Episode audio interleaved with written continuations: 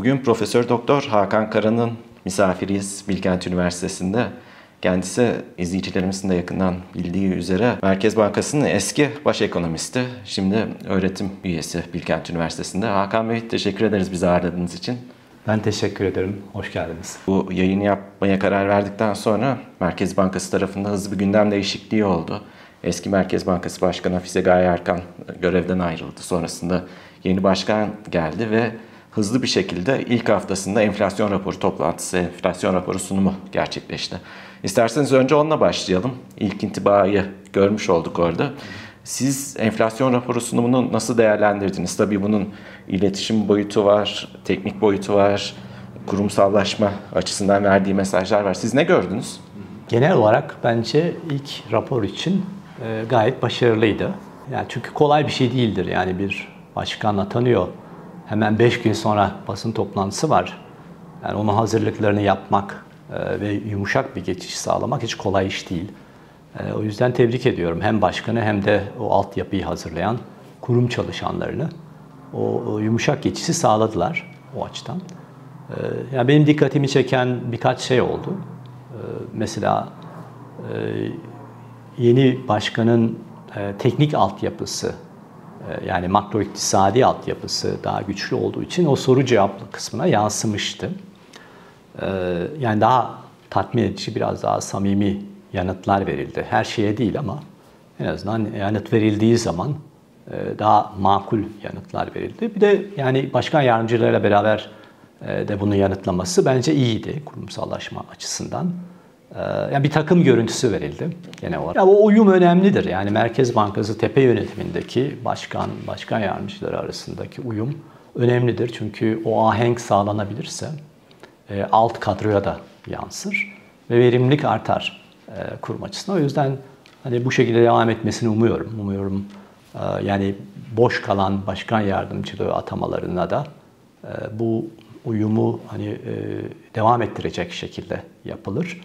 E, yani bunlar para politikasına da yansıyacaktır. Yani hani daha hızlı karar alabilen, e, daha doğru kararlar alabilen bir merkez bankası görme olasılığımız var önümüzdeki dönemde. E, para politikası açısından bence e, bir tık daha olumlu bakabiliriz diye düşünüyorum. yani sonuçta Merkez Bankası sadece her ay faiz kararına karar veren bir kurum değil. Birçok farklı birimleri var. Onların etkin bir şekilde çalışması önemli. Türkiye açısından çok önemli bir kurum. E, dolayısıyla ben sadece faiz kararlarına değil, hani bu ekibin e, kurumsal açıdan yaptığı işlere de bakacağım. E, çünkü son yıllarda Merkez Bankası işte gerek e, personel politikası olsun, gerek İstanbul'a taşınma meselesi olsun, gerek liyakat e, bazlı atamaların sorgulamaları olsun çok hırpalandı. Yani bunun da düzeltilmesi gerekiyor. O yüzden e, umarım yeni ekibin vakti olur da hani sadece faiz kararları konusunda kafa yormanın yanı sıra aynı zamanda da kurumsal iyileştirmeyi de dikkat edebilirler. Ben bunu eski bir Merkez Bankası çalışanı olarak önemsiyorum. Tahminlere baktığınızda siz ne gördünüz? Tabii yıl sonu enflasyon tahmini çok tartışıldı. Bunun değişmediğini gördük. Ancak e, ekonominin gidişatına dair, faiz politikaları nasıl şekilleneceğine dair yorum yapabileceğimiz başka tahminler de vardı. Sizin öne çıkardığınız ilginç gelen tahminler var mıydı? Yani ilginç olan tabii öncelikle e, tahminin değişmemesiydi. Yani e, bana göre e, yani şu andaki patika %36 2024 ve %14 2025 çok iddialı. E, yani tabii ki saygı duyuyorum. Yani Merkez Bankası'nın o tahminleri değişmemesi, değiştirmemesi bir mesaj da veriyor aslında. Biz bu tahminlere ulaşmak için çabalayacağız ve para politikasını sıkı tutacağız mesajlar veriyor. Onu vermeyi başardılar bir, bir yönde. E, fakat şöyle de bir sorun var. Yani o patika o kadar e, gerçekten uzak görünüyor ki şu anda. E, bir çıpa işlevi e, görmüyor. E, dolayısıyla yani benim ilk tercihim şey olurdu. Yani eğer o patikayı değiştirmiyorsak o zaman gerçekten e, çok somut bir sıkılaşma sinyaliyle e, birlikte e, verilebilseydi çok daha etkili olurdu düşünüyorum. Şu an için o yapılmadı. Ama raporda dikkat çeken bir diğer unsur, uzun yıllardır hiç görmediğim bir şey. aylık enflasyon patikası somut bir şekilde verildi. Yani Merkez Bankası Başkanı aylık enflasyon patikasına dair nasıl bir eğilim beklediklerini gösterdi. Bu e, öngörülebilirliği artıran bir durum. Yani anlıyoruz ki yılın ilk yarısında yüksek bir eğilim olacak. Üçüncü çeyrekte biraz aşağı gelecek. Son çeyrekte de yüzde bir buçuk civarında, onun biraz altında bir eğilim öngörüyorlar. Tabii şunu şuna ilişkin e, daha iddialı, biraz daha daha doğrusu ikna edici bir şey beklerdim. Yani ne olacak da son çeyrekte biz bu enflasyon eğiliminin son yıllarda hiç görmediğimiz bir şekilde bir buçuğa düştüğünü göreceğiz. Yani o konuda e, yani yeterince ikna olmadık diye düşünüyorum.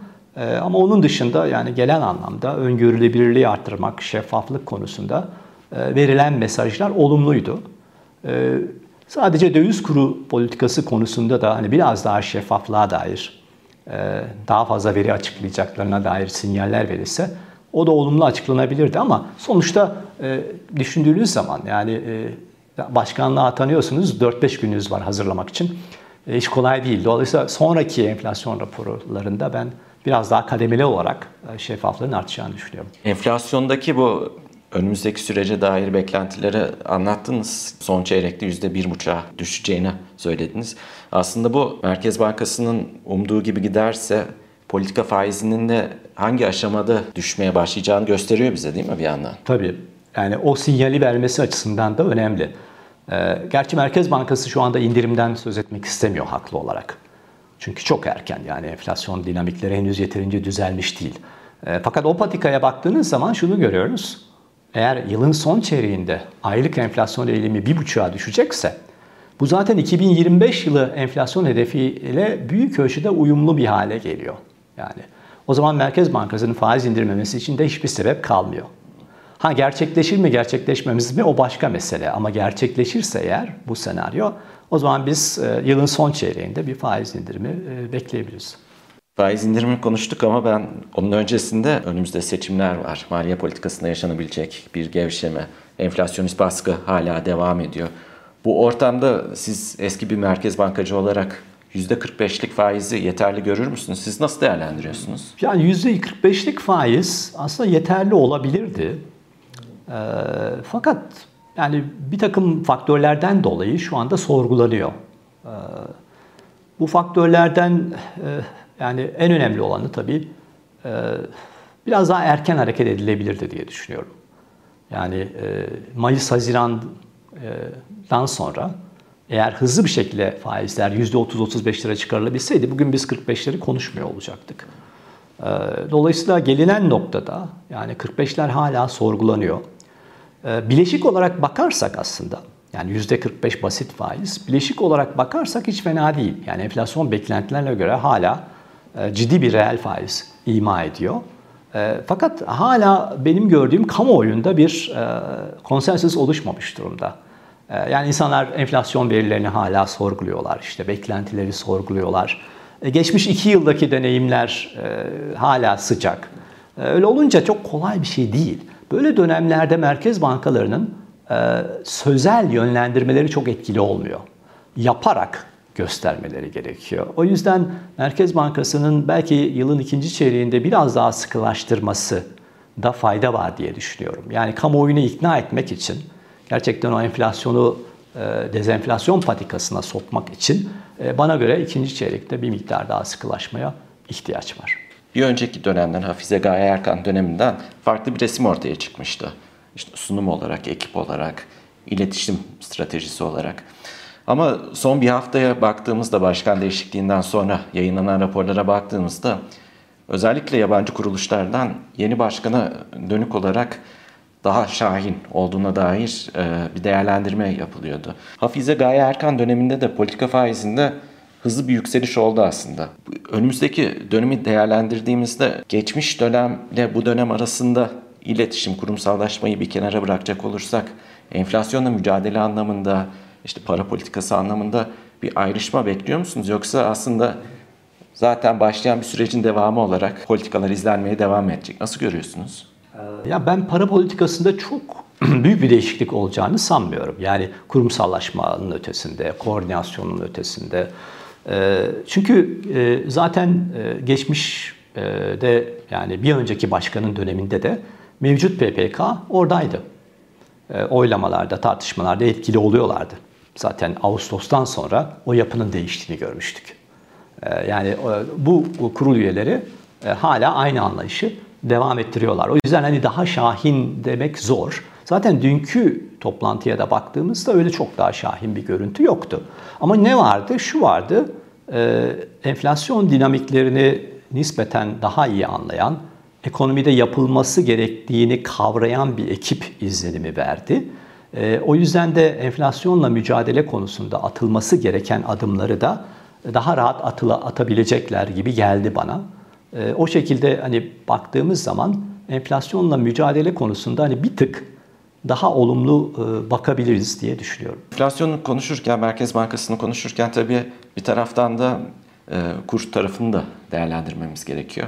Ben kuru ayrıca soracağım size ama öncesinde özellikle 2024'de girdiğimiz günden beri tartışılan bir rezerv meselesi var. Neden trend aşağı doğru döndü, neden düşmeye başladı bu tartışılıyor. Tabii rezerv konuşunca ödemeler dengesinde, cari açıda beraber değerlendirmemiz gerekiyor. Siz rezerv cephesinde olanları nasıl görüyorsunuz? Ya gerçekten de orada bir trend değişikliği var gibi görünüyor. Tabii bir aya trend dememek lazım ama e, en azından o alıştığımız Kasım Aralık aylarında Merkez Bankası'nın rezerv biriktirme e, hamlesi e, devam etmedi. Hatta piyasaya nette likit de verdi. Yani rezerv kaybı oldu. Bunun temel sebebi aslında Aralık'tan sonra biraz maliye politikası tarafında, ücret politikası tarafında e, enflasyonla mücadeleyi çok desteklemeyen bir görünüm ortaya çıkmasıydı.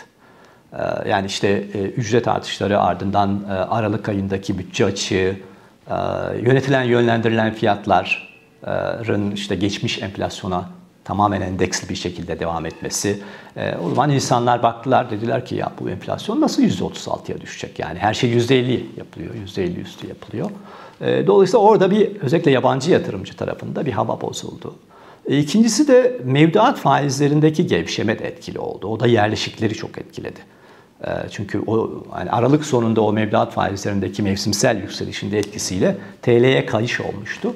Ardından bankalar demin bahsettiğim işte bu karlılık ve biraz da likidite etkisi yüzünden mevduatları düşürünce bu defa enflasyon görünümü de bozulunca vatandaş doğal olarak e, tekrar TL'yi e, çok cazip bulmamaya başladı.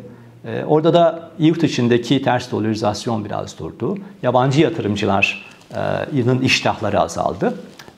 Mevsimsel olarak da Ocak cari açığın yüksek olduğu bir ay. Bütün bunların hepsi birleşince bir döviz ihtiyacı ortaya çıktı. Ve Merkez Bankası da o boşluğu doldurdu. Bu devam eder mi? Bence ara, yani Ocak'taki kadar kötü olmaz. E, neden kötü olmaz? E, bu yeni başkan değişikliği e, biraz yatırımcıların havasını hafif pozitife çevirdi. Ayrıca Merkez Bankası tedbir alıyor ve mevduat faizlerini en azından tekrar yukarı çekmeye çalışıyor. Bu çabalar meyvesini bulacak diye düşünüyorum. Dolayısıyla hani belki seçime kadar Şubat Mart'ta döviz birikimi olmaz ama Mart'tan sonra, seçimden sonra ben Merkez Bankası'nın tekrar döviz biriktirmeye başlayacağını düşünüyorum. Geçmiş döneme baktığımızda ekonomi yönetiminde yaşanan değişiklik öncesine Merkez Bankası'nın kuru belli seviyelerde tutmaya çalıştığı değerlendiriliyordu. Merkez Bankası'ndaki değişikliklerin ardından bu o kadar olmasa da devam ediyor. Ama dünkü sunumda da dalgalı kur rejimine bağlıyız mesajı da verildi. Ee, Merkez Bankası'nın kur politikasını nasıl görüyorsunuz siz şu anda? Evet. Yani para politikası hakkında söylediğim olumlu şeyleri kur için söylemeyeceğim. Kur politika için söylemeyeceğim. Ee, çünkü e, kur politikasının biraz daha şeffaf olması lazım. Yani e, şu anda dalgalı kur rejimi uygulanmadığı açık. Ee, yani Merkez Bankası rezervlerini ödemeler dengesi giriş çıkışlarına, dolarizasyona göre yönetiyor. Ee, ve ona göre e, bir patikada döviz kurunun gitmesini sağlamaya çalışıyor. Yani şunu düşünelim. E, bütün gelişmekte olan ülkeler içinde en yüksek enflasyona sahip ve en oynak enflasyona sahip ülkeyken döviz kuru oynaklığımız en düşük. Bu normal bir şey değil. Yani bu bu tablo e, ortadayken e, dalgalı döviz kuru rejimindeyiz demek pek mümkün değil. Dolayısıyla Merkez Bankası'nın bu konuda bence biraz daha samimi olmasında fayda var. Çünkü para politikası dediğimiz şey sadece faiz politikası değil. Kur politikası tarafı da bunu destekliyor. Eğer para politikası tarafında şeffaflığı artırıp döviz kuru tarafında tamamen opak kalırsak e, o zaman Merkez Bankası'na olan inandırıcılığı ve güven e, güvenilirliği de e, sağlamak zor oluyor. Bir taraftan döviz kurunun sürekli bu şekilde yönetilmesi ya bıraksak bu kur patlayacak algısını oluşturuyor vatandaşta. Dolayısıyla bence zaman içerisinde yavaş yavaş bu politikadan çıkmak lazım. Bir anda hemen çıkılamaz ama yani kuru biraz daha dalgalanmaya bırakmak ve döviz piyasasına derinliği artırmak gerekiyor. Bunu yapmak için de ön koşul ama faizleri doğru yere çekmek. Eğer e, enflasyonda mücadelenin kararlılıkla devam ettirileceği, e, maliye politikası, para politikası tarafından yani bir e, güçlü bir şekilde devam ettirileceği ve gerçekten mevcut duruşun yeterince sıkı olduğu algısı oluşursa zaten o piyasayı bıraktığınız zaman kendi dengesini bulur. E, ama eğer e, hala o faizin sıkılığına dair soru işaretleri oluşuyorsa o zaman da o piyasayı tutmanız gerekir.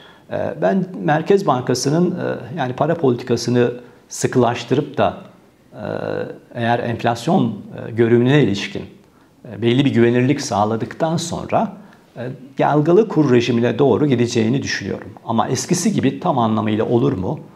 Emin değilim. Yani 2018 öncesindeki gibi epey bir tam serbest dalgalı kur rejimine döner miyiz ondan emin değilim. Ee, çünkü e, mevcut e, kur politikasının e, bir takım faydaları da görüldü. Onu terk etmek istemeyeceklerdir diye düşünüyorum. Kurun yönetildiği bir ortamda tabii farklı gruplar kur üzerine mesaj veriyor işte. TL değersiz olsun, değerli olsun ve bunlardan bir tanesi örneğin ihracatçılar TL'nin değerinin düşürülmesinden söz ediyor. Burada tabii ki kur tartışması, TL'nin değersizleşmesi tartışması yapınca enflasyona ilişkili olarak da değerlendirmek gerekiyor. TL'nin değersizleşmesi anlamlı geliyor mu bu önerme? Ya zor bir denge. Yani bir taraftan enflasyonu düşürmeye çalışacaksınız. Ama bunu yaparken de e, yani fiyat rekabetini çok bozmadan yap, yapmak istiyorsunuz. Çünkü dövize ihtiyacınız var. Yani hala cari açık var, döviz ihtiyacı var. E, bu dengeyi sağlamak kolay değil. Merkez Bankası ne yapıyor? Bir taraftan e, döviz kurunu kontrol edip e, enflasyonu düşürmeye çalışıyor. Ve bunu yaparken de bir reel değerlenmeyle yapmaya çalışıyor. Yani kur artışı enflasyon artışının altında kalacak şekilde e, bunu yapmaya çalışıyor. E, ama dikkat ederseniz kuru sabitlemiyor. Yani o seçim öncesi dönemdeki gibi sabitlemeye çalışmıyor. Artık onu öğrenmişler. Aylık aylık kurun enflasyon kadar, enflasyonun biraz altında götürmeye çalışıyorlar. Onu niye yapıyorlar? Çünkü işte o ihracatçı e, rekabet dengesini de çok hızlı bir şekilde bozmak istemiyorlar. E, son aylarda bu şekilde götürüyorlar. Benim e, baktığım, gördüğüm kadarıyla Türk lirası şu an için hafif değerli görünüyor ama aşırı değil. Yani çok farklı göstergelere bakıyorum. İşte McDonald's endeksinden tut da Cafe Latte endeksine kadar veya yani satın alma gücü paritesine göre olan trendlere baktığım zaman Türkiye'de şu anda yani Türk lirası reel olarak e, hafif değerli görünüyor ama aşırı değil. Aşırı değil. E, bence temel problemlerden bir tanesi değerlenmenin hızı.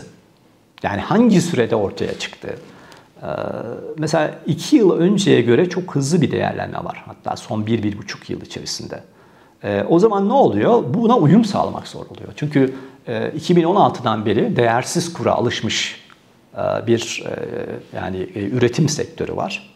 E, reel sektör var. Şu an e, bir anda e, son bir buçuk yıl içerisinde değerli tarafa geçiyorsunuz. Şimdi buna hızlı bir şekilde uyum sağlamaları çok zor. O yüzden bu geçişi iyi yönetmek gerekiyor.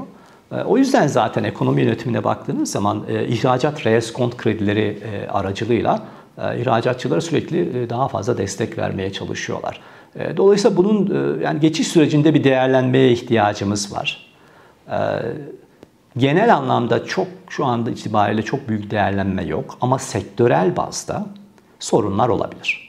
Çünkü iş gücü yoğun sektörlerde özellikle giyim, tekstil, deri gibi sektörlerde e, şu anda sıkıntılar yaşanıyor olabilir. E, dolayısıyla artık e, bunun çözümü belli sektörlerde problem yaşanıyor diye Türk lirasına değer kaybettirmek olmamalı bence. Çünkü bir enflasyonla mücadele programı var. Onu sürdürmemiz gerekiyor.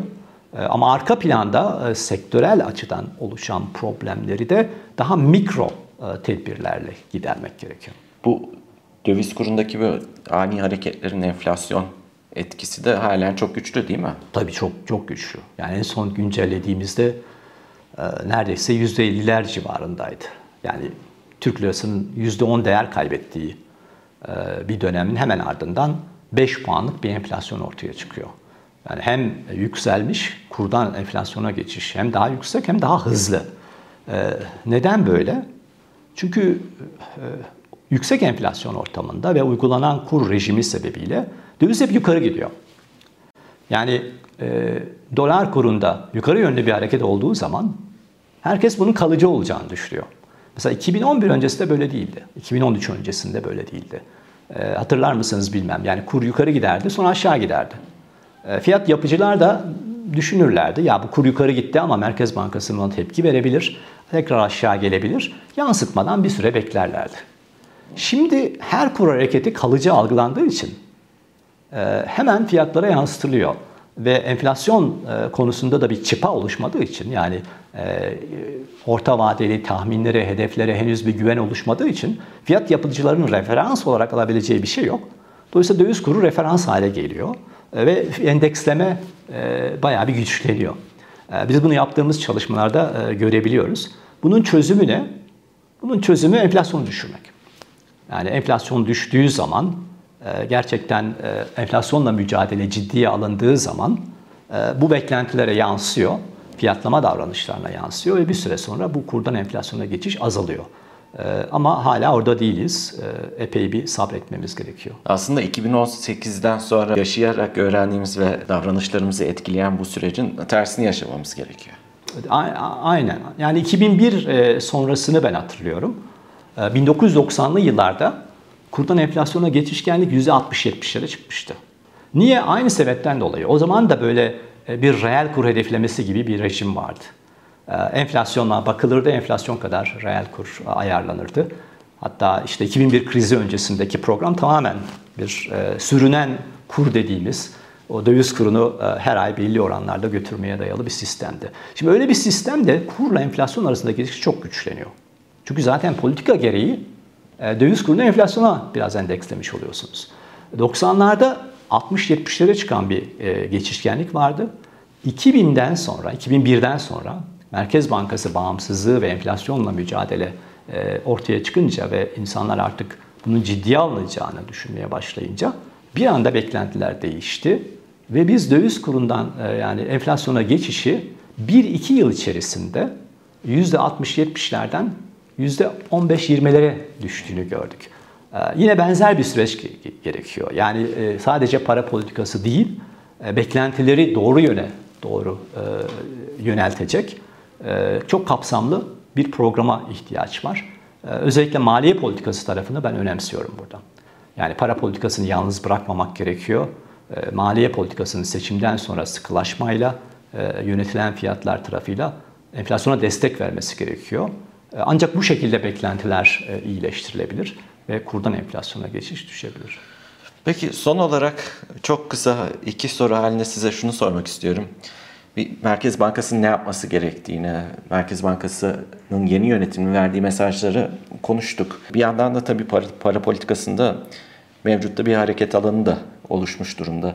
Siz kişisel deneyimlerinizden bunun devamını bekler misiniz? Ya bunun tamamen devam etmesini e, beklemek e, zor mevcut şartlar altında. E, yani şunu söyleyebiliriz. E, e, yani ekonomi yönetimi olsun, gerek Maliye Bakanlığı olsun, gerek Merkez Bankası olsun yapılması gerekenlerin farkındalar e, ve bunu yapmaya çalışacaklar. Yani bunu görüyorum, o samimiyeti görüyorum. E, gerekli tedbirleri almaya çalışacaklar. E, sorunların da farkındalar. Fakat ne kadar alan tanınacağı konusunda hala soru işaretleri var. Yani Merkez Bankası tamamıyla bir araç serbestisine sahip olacak demek gerçekçi olmaz bu koşullar altında. Ne zaman ben buna inanırım? Eğer e, Merkez Bankası başkanının üst düzey yöneticilerinin mesela görevden alınma koşulları 2018 yılından 2018 yılına geri döndürülebilirse yani e, o zaman gerçekten kurumsal olarak bir şeylerin değişmeye başladığını e, anlayabiliriz. Ama şu andaki şartlar altında e, yani hiçbir zaman Merkez Bankası'nın yeterince hareket alanına sahip olacağını garanti edemeyiz. Sadece umabiliriz. Brezilya, Brezilya Merkez Bankası da öyleydi bir ara.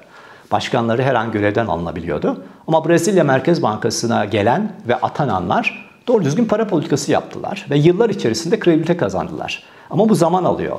O yüzden bu tür bir kurumsal yapı ve hukuki alt düzenleme olmayınca bu defa Merkez Bankası'nın e, yaparak ve göstererek kredibilite kazanması gerekiyor. O da epey uzun sürebiliyor. Hakan Bey çok teşekkür ederim bizi ağırladığınız için. Ben teşekkür ederim sohbet için. Sağ olun. Sağ olun.